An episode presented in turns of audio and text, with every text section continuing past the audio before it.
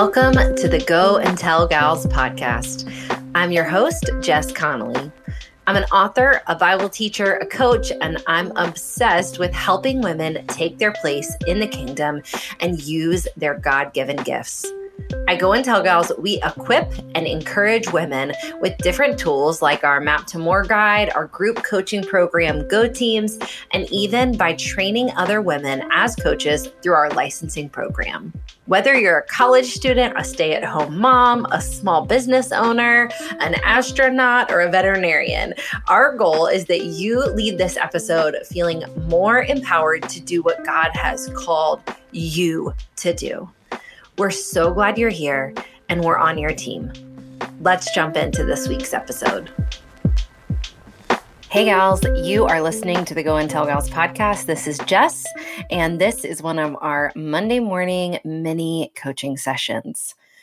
Here's the deal your weakness is not a liability. Your weakness is not a liability. You guys, I have this one horrible memory that unfortunately lives rent free in my mind. It was in my early 20s. And honestly, my husband and I were going through a horrific time. We were struggling financially. We were trying really hard to get back on our feet, but we were just struggling. And we were also pregnant with our first child. And we, we just really weren't sure which way was up.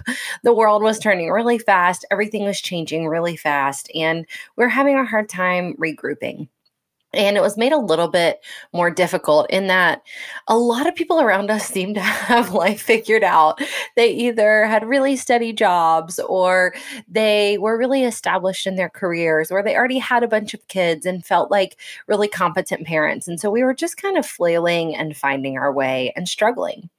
And in the middle of that season, we happened to go to a small group, a, a married couples small group. And that night, we were kind of sharing prayer requests and talking about how we were doing. And if I can be honest, I just broke down. I just started sobbing and crying. And I remember just telling everybody at the group, I'm really not sure how we're going to keep going. I don't really know which way is up. I can't, we, we're having a hard time. We're just really struggling. And they comforted us and prayed for us. And I'll never forget, though, this is so painful and so hurtful. And I'm so glad that I haven't seen anything like this happen for a long time. But someone actually called my husband the next day and said, Listen, we just want to talk to you about Jess and the crying. And they were like, She just seems, you know, pretty emotional and pretty broken. And, and we understand it's a hard situation, but it kind of like took over group last night. And that's a lot. And maybe if she could just kind of keep that in. And while that story is unfortunately true and so damaging and a really bad example of how Christians often overtly encourage one another to hide their weaknesses.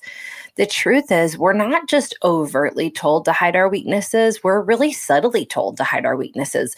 We are rewarded sometimes for acting like we don't have any. And the problem is that the power of God is made perfect in our weaknesses. And so when we pretend as if we don't have any, we miss out on a lot of God's power. Second Corinthians 12 9 says, My grace is sufficient for you, for my power is made perfect in weakness. Paul goes on to say, Therefore, I will boast all the more gladly about my weaknesses, so that Christ's power may rest on me what scripture tells us is that God is not surprised by your weaknesses. He is not taken back about them. He's not dismayed about them. Instead, he is actually going to use them to display his infinite and good grace in your life. So, I have a couple questions before we even really let ourselves live under this banner of weaknesses not being a liability. And the first question is this What you're dealing with right now, is it actually a weakness? Is it a kingdom weakness or is it a cultural weakness?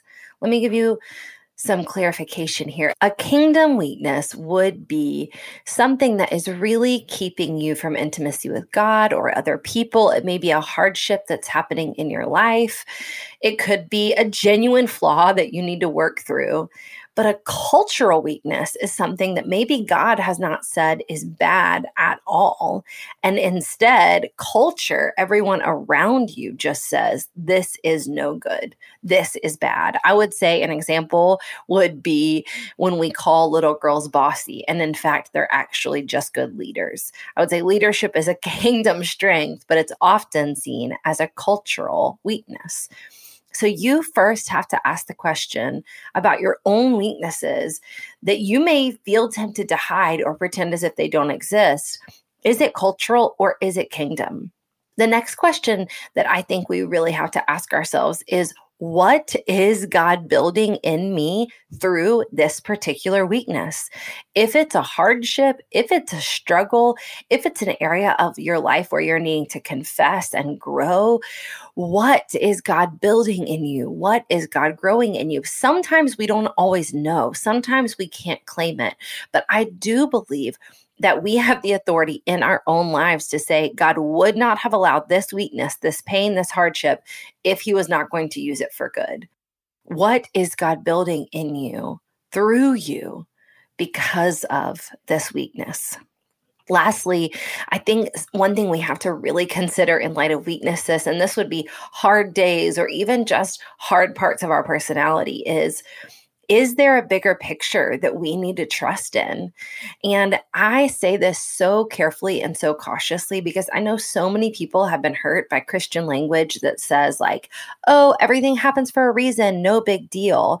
And I actually think that would be an example of hiding a weakness, of trying to pull the rug over it. But I'm advocating for something a little bit different. I'm advocating for an honesty that says, this part of my life or this part of my personality or this part of this thing that I'm struggling with is actually really painful. But in the midst of acknowledging its pain or its actual negativity, I am going to hope that God is going to use it or is using it as a part of some bigger picture. I'm not pretending like it's not real. I'm not pretending like it doesn't affect me, but I am hoping that eternally there's a perspective here that I cannot see. Your weaknesses are not a liability. Owning your own weaknesses, the things that you're struggling with that may be impacting other people, honestly takes power away from the enemy of your soul and gives it back to God. Confessing your weaknesses, maybe the areas where you genuinely feel strength or where you know you really need growth, brings the refreshment that many of us are desperate for. And when you refuse to apologize for kingdom strengths that may be seen as cultural weaknesses, you help yourself and every single woman around you glorify and magnify God, not just through their strength, but also through what's hard in their own lives. Wherever you feel weak right now, this week, I want to remind you that God is not surprised and he is not taken aback. He is not asking you to spend all of your energy pretending as if your problems are not real. He is not asking you to hide every single area where you don't feel all that strong. Instead, he wants to come alongside you to give you his strength, to show you his grace so that you can see his power rest on your life. Your weaknesses are not a liability. In Jesus' name. You are listening to the Go and Tell Gals podcast. You can find us at goandtellgals.com online or Go and Tell Gals on Instagram or Facebook. We would be so honored if you had a minute to leave a review wherever you've listened to this episode. Share it with your friends and let us know that you're listening. We're so grateful for you. God is mighty in you.